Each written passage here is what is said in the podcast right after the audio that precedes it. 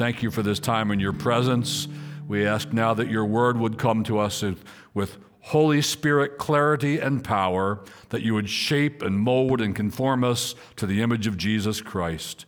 We pray that the word may prove to be saving and that it would draw sinners to the Lord Jesus today, and that you would build up and strengthen all who call upon his saving name. Teach us now about your working with humans and the redemptive plan down through time and your covenants. For we pray in the name of Jesus. Amen. Amen. You know what? I want to pray for one more thing. Bow with me one more moment. Thank you. And Father, we commend to you our brother Brian Atwell and ask that you would give our church discernment and unity and oneness of mind. And if it be pleasing to you, would you gift him to us to be an, an additional pastor over our flock? We pray for him and his family that you would strengthen them in every way and bless them in Jesus' name. Amen. Thank you. So here's where this sermon is going. Part of it is intellectual, it's aimed at your understanding, and part of it is aimed at your joy. So I want to inform you about some things today, and it's kind of intellectual stuff, learning things about the Bible. You're people of the book, right? You want to know about the Bible? You want to know about the Word? We're going to do some learning about and from the Word today. But I, I, also have the motive of doing the things we're doing in particular that these may bring you joy. Is it legitimate to have a whole service intended to just bring you joy? Just so at every point you can say, Thank you, Lord Jesus. That's what I want to do in this sermon today. So, here's what we're going to be looking at. I'll put up a slide for this. We are looking at, to put it in the uh, the technical terms, we're looking at the covenantal structure of redemptive history or the five great covenants in the Bible. Now, some theologians find more than five covenants in the Bible, but I'm sticking to the ones that the Bible actually calls covenants. There are some others, like there's one, some people say there was a covenant with Adam, the Adamic covenant. The Bible nowhere identifies and calls it the Adamic covenant, but some people say, but all the terms of a covenant are there, so even though the word isn't used, we think the thing is there. Well, that may be a right or wrong. We could, we could debate that. But I'm inclined to just stick with today the five that are actually named in the pages of our Bible. And uh, uh, let me tell you first, before we talk about those five, what, what is a covenant? What do we mean by a covenant? Next slide, please. What is a covenant? To give you an easy illustration that you probably all already thought of, just think of a wedding, right? What are they doing at a wedding? What are they doing when they're getting married? They're, they're making a covenant. He is covenanting with her and she with him and they're making a covenant, a solemn agreement to be husband and wife and to walk together before Jesus Christ. And very often, covenants have signs, and the sign of a marriage covenant is usually she gets a ring and he gets a ring, and they exchange rings, and then they state the terms of their covenant. There are the vows and the oaths and the I wills and I promise, and you know, so help me God until we die, and all that. All of that is making a covenant, a solemn covenant, to be husband and wife before God and his people. And that's just about exactly what a covenant is in, in the Bible. Here's one theologian's formal definition quote, a covenant is a relationship between two partners who make binding promises to each other and work together to reach a common goal. Further, covenants are often accompanied by oaths, signs, and ceremonies. So we're looking at five of those today between God and various groupings of people, between God and people and even animals on the planet. So the five covenants that are actually named in the Bible are who can tell us what the first one would be? Pardon me? Man, when you all talk at once, I'm lost. So I'm just going to say, no, the first one is actually the Noahic covenant. It's the covenant God made with Noah and with all flesh. Let me just show you what all five of them are. Next slide. The five covenants that are named in Scripture are Noahic, Abrahamic, Mosaic, Davidic, and New, New Covenant. So we're looking at those today for your understanding and I hope for your joy. Let's start with the Noahic covenant. This one is cool. They're all cool. And I don't know if you realize this, but you are living downstream, ha ha, pun intended. You are living downstream of the Noahic covenant. You are a beneficiary. You are blessed every single day of your life by the Noahic covenant. When we're done looking at this briefly, you should be saying, Bless you, Lord. Thank you, O God, for the Noahic covenant. It's why you're here, it's why you're alive. So, where do we find it? In which book of the Bible are we? Genesis. Which chapter? Oh, that was weak, Cornerstone Church. All right, it's in chapter 8, but we're going to go to chapter 9 and let's start our reading. Genesis 9, verse 8. Then God said to Noah and to his sons with him, Behold, I establish my covenant with you and your offspring after you, and with every living creature that is with you, the birds. Debbie and I like that. We have two parakeets. Our parakeets are in covenant with God. We just want you to know that. No pagan parakeets in our house. They're with God. All right. The livestock and every beast of the earth with you, as many as came out of the ark, it is for every beast of the earth. You got a cat, it's for even cats. You got a dog, it's for your dog. All right. It's for every beast of the earth. I establish my covenant with you. Here it is. Here are the terms that never again shall all flesh be cut off by the waters of the flood and never again shall there be a flood to destroy the earth. So there's a good reading about the, the Noahic covenant. We learned a little bit there. I'm going to summarize it in a moment. We learned a little bit who's involved and what some of the terms are and what it's all about. Let's read a little bit more, though. There's more here in Genesis 9, verses 12 to 17. Here we go. And God said, this is the sign of the covenant that I make between me and you and every living creature that is with you for all future generations. So we're going to learn here, in addition to what we saw, there's a sign, and we learn the duration of this covenant. It's for all future generations. So it's, it's until it goes from the flood to the fire.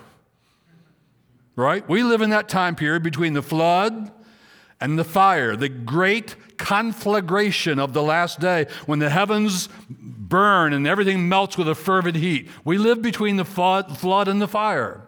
So this covenant is for all future generations. And what is the sign of it? Verse 13 I have set my bow in the cloud. Amen? Just want to pause here and say the rainbow is ours. That's for our team. All right?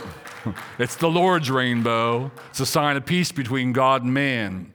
I have set my bow in the cloud, and it shall be a sign of the covenant between me and the earth. When I bring clouds over the earth, and the bow is seen in the clouds, I will remember my covenant that is between me and you and every living creature of all flesh, and the waters shall never again become a flood to destroy all flesh. When the bow is in the clouds, I will see it and remember the everlasting covenant between God and every living creature of all flesh that is on the earth. God said to Noah, This is the sign of the covenant that I have established between me and all flesh that is on the earth. So, man, these are the terms of the Noahic covenant. You're downstream. You're a beneficiary. You're receiving the blessings and the benefits of this covenant that God made with men. Just thinking of the sign for a moment, by the way. A couple weeks ago, it was Sunday morning, it rained during church, and then it quit. And we're leaving church, and one of you turned and looked at the church building, and there was actually a rainbow just about over the building. And you took a picture and you sent it to me. There it is. Can you see the rainbow in that picture? All right, so one of you sent that in just a couple weeks ago. I just like that. I just thought that was wonderful. Like the Lord is telling Cornerstone Church, I'm not going to flood you all. All right? You're going to be okay. So, so that's the Noahic covenant. There's more, but you get the idea. Now, let me break it down to you. Here's what's going on in the Noahic covenant. First, there are terms. What are the terms? I will never again destroy the earth with a flood. Local floods, there might be, have been, will be, but I'll never destroy the earth with a flood. So you have that to count on. God is faithful to his word. And this might seem like a little thing to you, but think about a flood washing you and all your kin away. You have that to be thankful for. Like, what if you did what if God had not given us the Noahic covenant and it started to rain? And you read about the flood. You're like, uh-oh, anytime it rains, this could be the next one of those.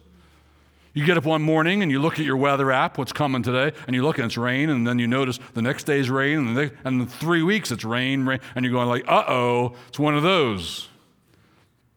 Could be a good excuse to buy a big boat. Honey, I really need to buy a boat because there might be another flood coming our way. No, you can't use that excuse because God told Noah about a covenant and he made it with all the earth, and never again is God going to do that. So you don't ever have to worry, uh oh, it's raining, what's going to happen now?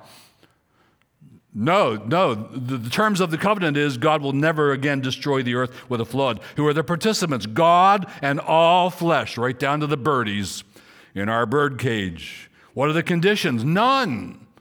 God doesn't say, Noah, here's my covenant with you and all flesh, if you all do ABC. No, it's unilateral.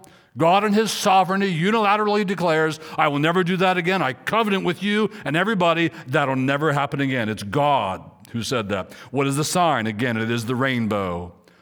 It's like the wedding ring of the Noahic covenant. And what is the duration? Well, we saw it's, it's an everlasting one. It goes down to the last day, it goes down to the fire. And one more thing that I don't have a slide for, but y'all just listen. Where does, what's this have to do with redemptive history? Why is this a covenant? Why do you make this a big thing?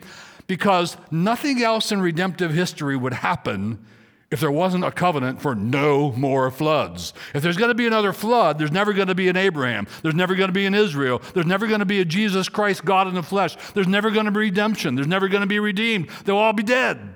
So, this is setting the stage for, this is making the earth, if you will, a safe place to be where redemption can happen, where the people of God can preach the word and sinners can be saved. All of that is rooted in, all that is benefiting from the Noahic covenant. So bless the Lord. Thank you, Lord, for this gracious covenant. Thank you for your mercy.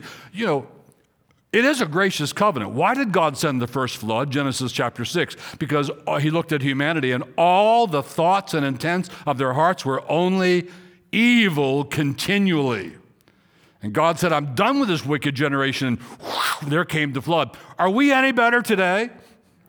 No, we deserve the same thing. Why is God not washing us off the planet? Because in His sovereign will and in His mercy, He said, I won't do that to you all again. Thank you, Lord. Because we deserve to be washed away too. Thank you for your grace. Thank you, O God, for your mercy. So that's the Noahic covenant. What's the next covenant? The Abrahamic. It's the Abrahamic. What book of the Bible are we in? Genesis. What chapter? 12. You were going to say that, weren't you? All right, let's go to Genesis 12 and I'll read a little bit of the Abrahamic covenant. Genesis 12, 2 and 3. Now you imagine you're Abraham, and God in His sovereignty just chose you, not because you're anybody special, He just chose you. He's the potter, you're the clay. He can choose whom He will, He can overpass whom He will. And He went to Abraham and spoke to him. Imagine God speaking to you. And here are the words that God utters to you I will make of you a great nation. Wow. And I will bless you and make your name great.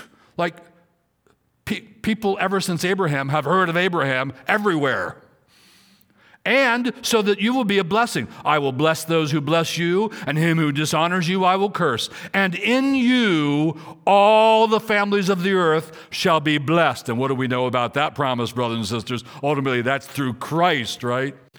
That's through Jesus Christ, the Redeemer of God's elect. So, what are the terms so far? I'm going to give you a great name. I'm going to be a bless. You're going to be a blessing. All families of the earth will be blessed in you. Abraham must be like, What? What is going You sure you got the right guy, Lord? Me? What are you talking about? There's more. Genesis 13, starting at verse 14. The Lord said to Abraham after Lot had separated from him, Lift up your eyes and look from the place where you are, northward and southward and eastward and westward. For all the land that you see, I will give to you and to your offspring forever. Imagine that. I've told you before, we live in a garage townhome, and you could literally cut the front yard with scissors. That's how big it isn't. And the same with the backyard. I think the backyard's just as small. You could just about trim it with, with scissors. And God says to Abraham, Look as far as you can see in every direction, and I'm going to give it all to you. I will make your offspring as the dust of the earth. Staggering. God is saying this to a man. Like the du- how much dust is there on the earth? There's a lot of dust on the earth. Somehow it keeps getting in our house, and we have to dust. It's everywhere. I'm going to make your offspring like that, so that if one can count the dust of the earth, your offspring also can be counted. Arise, walk through the length and the breadth of the land, for I will give it to you. Wow. God says, I'm going to give you a name. I'm going to bless you, and you're going to be a blessing. I'm going to give you this gigantic chunk of land. Your offspring is going to be innumerable. Elsewhere, he says, like the stars in the sky. This is amazing. God is saying this in his sovereignty to Abraham. Let's go to Genesis 17 6. I will make you exceedingly fruitful, and I will make you into nations, and kings shall come from you. Man, imagine if the Lord spoke to me and said, Steve, I'm going to make nations out of you, son, and kings. They're going to be kings on the earth who are your, your offspring. Imagine that. Name, blessing, land, offspring, nations, kings. So those are the terms. Put them up. That's the next slide. Those are the things. That's the Abrahamic covenant. Let's break it down. So, who are the participants? They are God, Abraham, and his offspring, which is ultimately, Galatians 3, Jesus Christ. And so, all who are in Jesus Christ. Again, you are directly, if you're in Jesus Christ, if you've called upon the name of the Lord, if you have been washed by the blood of the Savior, if He is your God and your Lord and you follow Him, and you love him with all your heart and your soul and your mind and your strength, and he's given you a new heart, and you're regenerated by the Spirit of God. Did I describe that in enough ways? You get it. If you're one of those, then you are this offspring in Christ. You're a direct benefit, a direct beneficiary of, you are directly downstream of the Abrahamic covenant. Thank God of all the people on the planet. And even if you're a Gentile, what am I doing in the Abrahamic covenant? Wasn't that with Jews? Yeah, but you're grafted in. When you believed on the Lord Jesus, you got grafted into the root, and that's Abraham, and that's the Abrahamic covenant. And you participate in the blessings and the benefits. Those are the participants. What are the conditions? None. There are no ifs. God didn't say, Abraham, if you A, B, C, X, Y, Z, then I will bless you and make your name. No, God just sovereignly declared, Abraham, I am doing this and I'm doing it for you. There are no conditions in the Abrahamic covenant. What is the sign of the Abrahamic covenant? Does it have a sign? Yes. The sign is circumcision. I know that circumcision continues on through the Mosaic covenant, but it came from the Abrahamic. It's to Abraham first that God said, Here's the sign of the covenant. On the eighth day, circumcise all your males. And that is to indicate they are participating in the Abrahamic covenant. By the way, well, what about us? We're downstream from the covenant. We're grafted in. What's the sign? Read your New Testament. And it is the circumcision made without hands, the putting off of the body of flesh, the circumcision of Christ giving you a new heart that loves Him and follows Him. And so we have the real sign, they had the proto sign. What's the duration of the Abrahamic covenant? It is everlasting. The land, the earth, the blessing, the name, it's everlasting. An eternity future, you'll bump into Abraham some days. Hey, remember that covenant? Yeah, wasn't that great? Glory in it a little bit. So that's the Abrahamic covenant. Bless God for the Abrahamic covenant. Thank you, thank you, Lord, for calling that man and through him sending Christ and through Christ blessing all of the seed. And by grace, I get to be one of those people. So this is, this is about you. You're alive because of the Noahic covenant, wasn't another flood. And you're blessed because of the Abrahamic covenant. Through him came Christ, who is now your Redeemer. Now we come next to the Mosaic covenant. Now you're wondering, like, aren't we in a series in Deuteronomy? We haven't been in Deuteronomy since the opening reading. What about Deuteronomy? Well, Deuteronomy is about the Mosaic covenant. And the word covenant, covenant, covenant, covenant comes up again and again and again. Chapter 9 is the granddaddy of them all. Let me just read for you from chapter 29 and verse 1. These are the words of the covenant that the Lord commanded Moses to make with the people of Israel and the land of Moab, besides the covenant he had made with them at Horeb. So, Horeb, that's the first generation, came out of Egypt. God made this covenant with them. They broke it. They stumbled around in the wilderness till their dead bodies died. Now it's second generation, and Moses is reiterating the same covenant with them, the Mosaic covenant stated again. And in Deuteronomy 29, I've underlined it. It's covenant verse 1, covenant again verse 1. It's covenant verse 9. It's covenant verse 12. It's covenant verse 14. It's covenant verse 19. It's covenant verse 25. It's the covenant chapter of the book of Deuteronomy. So Deuteronomy is stating the terms of the Mosaic covenant. So does Exodus, so does Leviticus, and the rest of the Old Testament is taking place under the reign of, during the time of the Old Covenant or the Mosaic Covenant.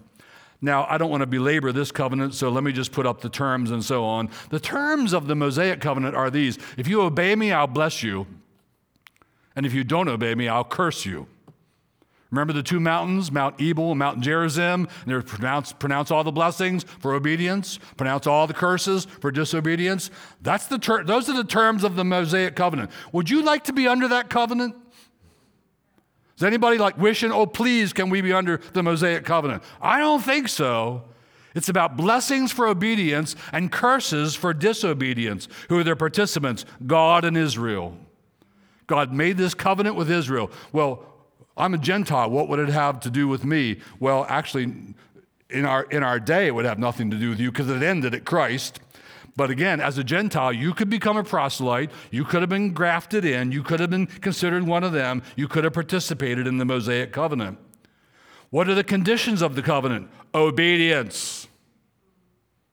Obey me, and I will bless you. What's the sign of the covenant? Ah, it's the Sabbath. Look at Exodus 31, the verses that I've given you there. And what's the duration of the covenant? Now, here's the point I want to make until the first advent, until Christ came.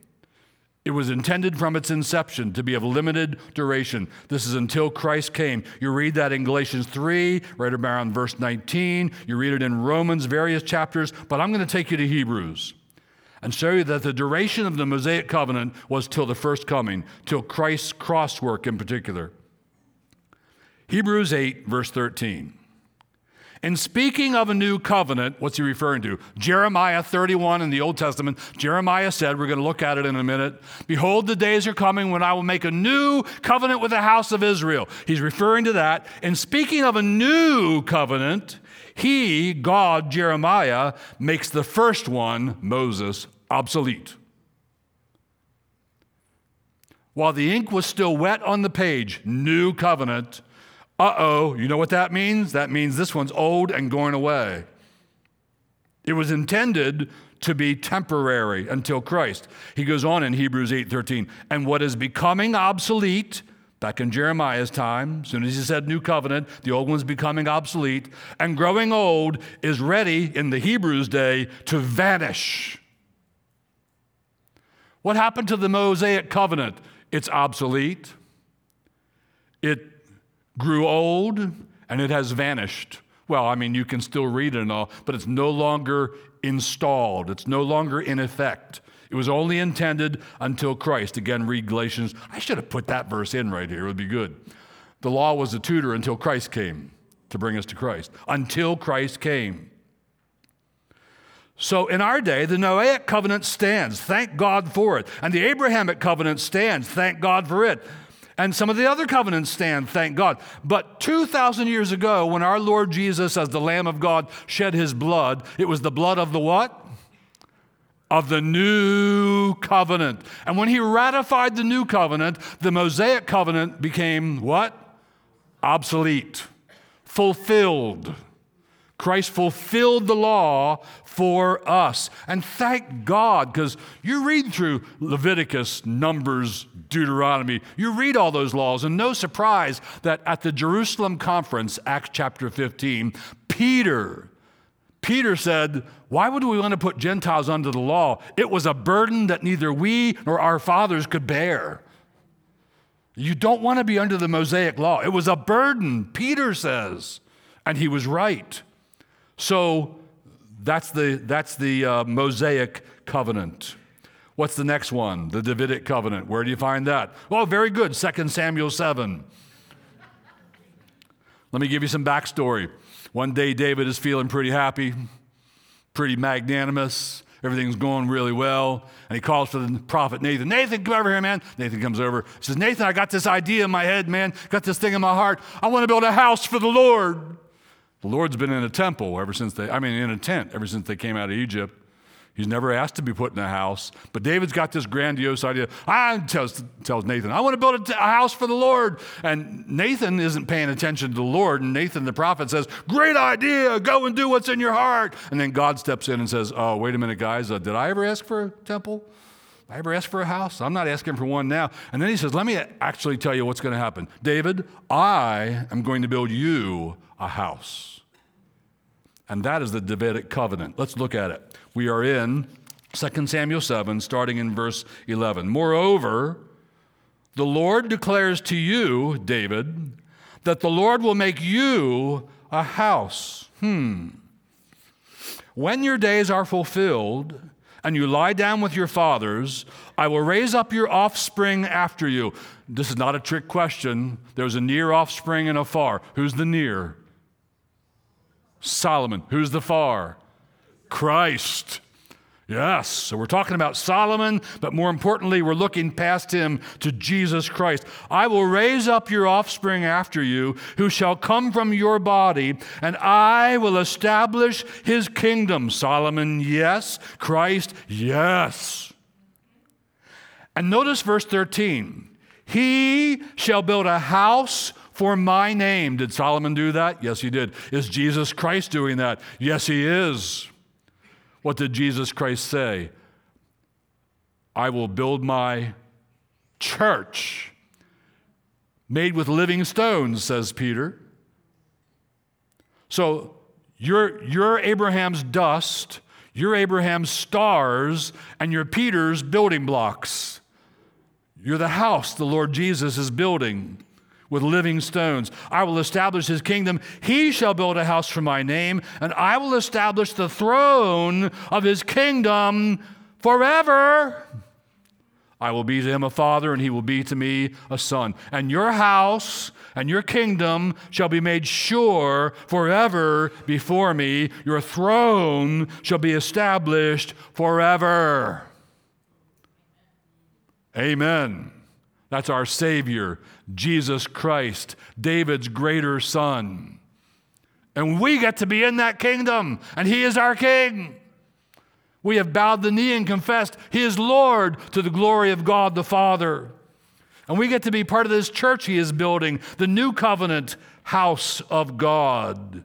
You are in Christ, you are the house and you are in the house, and this is the house, and every faithful church on earth is the house, and all the people of God in heaven and on earth are the house, and Jesus Christ is building that great house.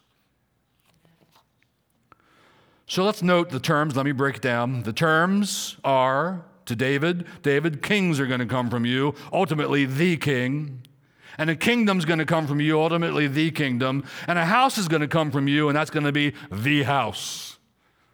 That's what God promised David. Who are the participants in the covenant? God, David, and David's royal offspring, ultimately Jesus Christ. What are the conditions? None. It's a unilateral covenant. God just says, David, here's what I am doing for you. What's the sign of the covenant? Well, there isn't one. What's the duration of the covenant? It's everlasting We'll be the temple of the Lord forever and ever and ever. Go read the latter part of the book of Revelation. So that's the Davidic covenant. And now there's one more, and it's called, what's it called? The new. Bless God for the new. We're in the new covenant. We're not in the old covenant. Thank you, Lord. Where do we first? This is almost a trick question. So, you know that New Testament is just another word for new covenant. Testament and covenant, same word in the Greek, diatheke. So there's the New Testament covenant, there's the Old Testament covenant. That's the Mosaic, and that's the New. Where do we first bump into the new? It's not Matthew 1 1, by the way. Where do we first bump into the new covenant in God's Word? Jeremiah. Jeremiah 31. Let's go there. Here it is. Behold, the days are coming, declares the Lord, when I, when I will make a new covenant. In Hebrew, the word new means new. I want to emphasize that because a lot of people try to flatten the covenants, making them various manifestations of one big overarching covenant. For various reasons, they want to do that. But all the Bible really says is there's an old covenant, and I'm making a new one. It's new. It's not a reiteration of the old, it's not a continuation of the old. It's new. There's discontinuity right there between those two covenants. This is what the author of Hebrews was referring to when said, as soon as Jeremiah wrote new covenant, uh oh for Moses. That covenant was on its way out, and now it is obsolete because Christ fulfilled it. It's no longer in effect. I will make a new covenant with the house of Israel and the house of Judah. Then what are we Gentiles doing in the new covenant? We're grafted in by the grace of God in the name of Christ. Now, notice how he describes how's this new covenant going to differ from the old covenant? Please note this. Here's how it's not like the old covenant. Verse 32 not like. Some theologians in our day say they're the same covenant, just a little different terms. They flatten it. But not Jeremiah. Jeremiah says there's a new one, it's new. That one's obsolete. And this one's not like that one. How is it not like that one? Notice the terms. Not like the covenant that I made with their fathers on the day when I took them by the hand to bring them out of the land of Egypt, my covenant that they broke, though I was their husband, declares the Lord. All right, what covenant is that? Moses, Mosaic. Not like that covenant. Everybody got that in your head? The new covenant is not like the old. It's not like the Mosaic. How is it different? Here's how. For this is the covenant that I will make with the house of Israel after those days, declares the Lord. I will put my law within them, and I will write it on their hearts, and I will be their God, and they shall be my people. Now, let me just pause and explain what's going on. The old covenant, the Mosaic covenant, was a mixed bag. You had believers and non believers, and they were all in the covenant. They were members of the covenant community. You didn't have to be saved to be in that covenant community, you just had to be an Israelite and circumcised. So the old covenant was a mixed bag. In fact, it seems that most of them did not have hearts for the Lord. With most of them, God was not pleased. He had a remnant that he always kept for himself who did not bow the knee to Baals, but they were just the remnant. So it was a very mixed bag, and a lot of them were frankly quite disappointing because they were ginormously blessed with revelation and truth and love of God, but they never had hearts that hungered and thirst for the living God. God is saying the new covenant is going to be unlike that. The new covenant will not be a mixed bag. No, everyone who is actually in the new covenant is saved. Everyone who's actually in the new covenant has a new heart, is regenerated by the Spirit of God, has heard the gospel and believed on the Lord Jesus Christ. Here's how he describes that salvation. Again, verse 33 This is the covenant I will make. I will put my law within them. If you're saved, that's you. And I will write it on their hearts. Where was the old covenant written? Tablets of stone. Where did they store them? Inside the Ark of the Covenant. Done with that. Now I'm going to write my law right on human hearts. And I will be their God, and they shall be my people. Everybody in the covenant is a redeemed, blood bought people of the Lord Jesus Christ. Everybody, all of them. And notice no more, notice furthermore, verse 34 and no longer shall each one teach his neighbor and each his brother, saying, Know the Lord. That's what they had to do in the old covenant. If you were one of the remnant, if you were one of the redeemed, if you were one with a heart for the living God, you were saying to the other dead, dull, stubborn, complaining Israelites, Come on, man, know God. Know the Lord. In that covenant, you had to uh, evangelize other covenant members who were lost. Not in the new covenant. Everyone who is actually in the new covenant is saved by the grace of Jesus Christ. And you don't have to evangelize them. You don't have to say, Know the Lord. They will all know me in that covenant. From the least of them to the greatest, declares the Lord. Here's another thing that's characteristic of everyone who's actually in the new covenant For I will forgive their iniquity and I will remember their sins no more. Bless the Lord. Thank you, God. That's better than no more flood. Amen? Thank you, Lord. This is why, by the way, we only baptize believers who give a credible profession of faith.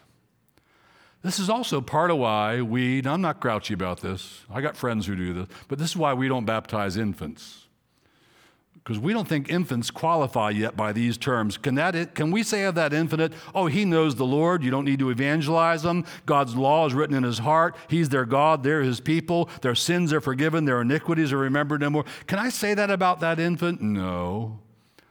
So, this is one of the reasons why we're Baptistic. Are you Baptistic? Did you know we have a big pool right there? We're, I wish we had people in it every week, huh? We're, we're Baptistic. And so this is a very important passage for why we are that. But what I'm trying to establish is these are the terms of the new covenant. Let me show you. Let me lay it out for you. The terms there will be a covenant community in which all are saved. The participants, God and all who are in Christ. The conditions, it's unconditional. Actually, you might say it's conditioned upon faith, which He gives you.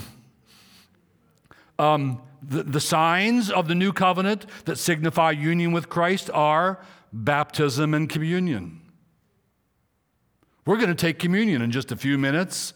And when you do, you should be thinking, Bless you, Lord, I'm in the new covenant. I get to be born in the days when Christ is preached, and I've heard and believed, and, and this blood, this cup that signifies the blood of Christ, was shed for my sins.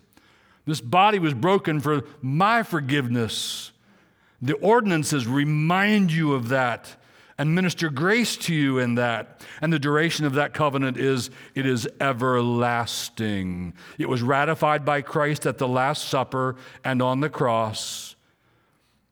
And Hebrews says, let's show it. Hebrews 7:22, this makes Jesus the guarantor of a better a better covenant. You can look at Moses and say, We have one that's better.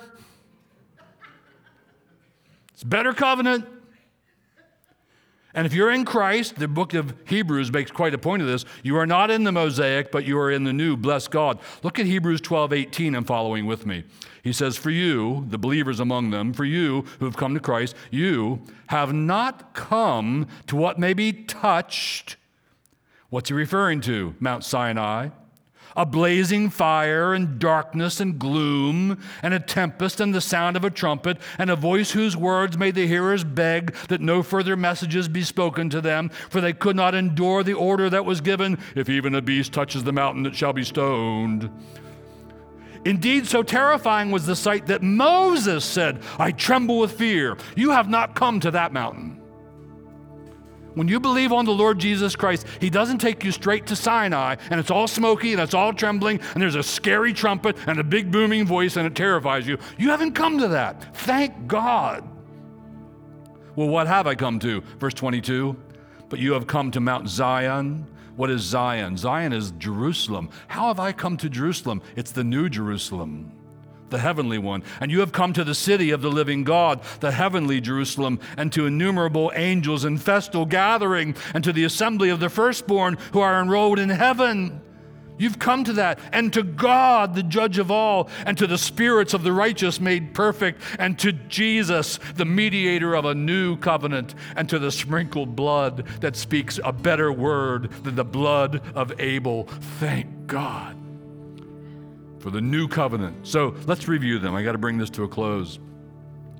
Here's, here's uh, a slide. There they are. We had the Noahic covenant, the Abrahamic, the Mosaic, the Davidic, and the new. Three things in closing. Why do we do this sermon? Here's thing number one I want you to understand the skeletal framework for the Bible and redemptive history in terms of these redemptive covenants. Just maybe you didn't know about this. I want you to know about this so that you can say, Thank you, Lord. So you can rejoice in where you fit into these things. That's number two. Understand then where you are and where you are not. By the grace of God, I am not under the old covenant, I'm not under the Mosaic covenant.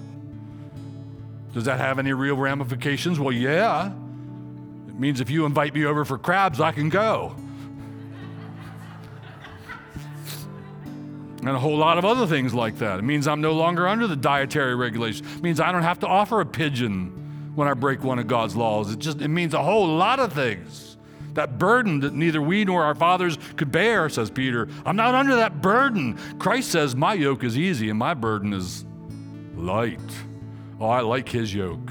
I like his burden. Understand where you are and where you're not. Third point in closing understand those marvelous words that we read during our weekly communion this is the cup of the new covenant in my blood. And it's like we're renewing that covenant every week. We're renewing covenant with God. Lord, I'm still in covenant with you. I'm still a believer. Here I am, Lord, still following Christ, still calling upon his saving name, persevering. It's the perseverance of the saints right here. This saint's continuing, and you eat the bread that reminds you of his body, and you drink the cup reminds you of his shed blood, and that is the cup of the new covenant, which we're about to take. Stay tuned.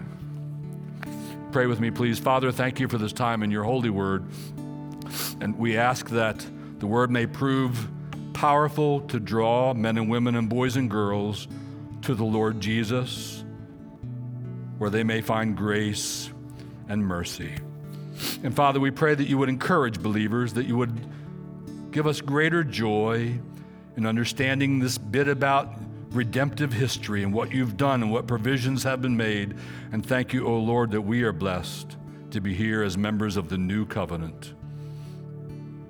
Have our hearts, have our souls, make us a people for your possession. We pray in the name of Jesus. Amen. Amen. If you would like to talk to a cornerstone pastor, here's an easy way to make that happen. Just text the word pastor to the number on the screen. One of our pastors will be reaching out to you shortly. Stan. Thanks, Steve. Again, great lead in for communion today, the Lord's Supper. Steve and I didn't coordinate. I didn't know he was going to be preaching on the covenants. So, what I'm about to share lines up. It's just going to confirm what he says, it's going to add to it.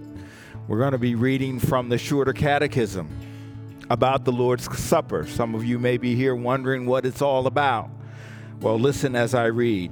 The Lord's Supper is a sacrament of the new covenant, wherein, by giving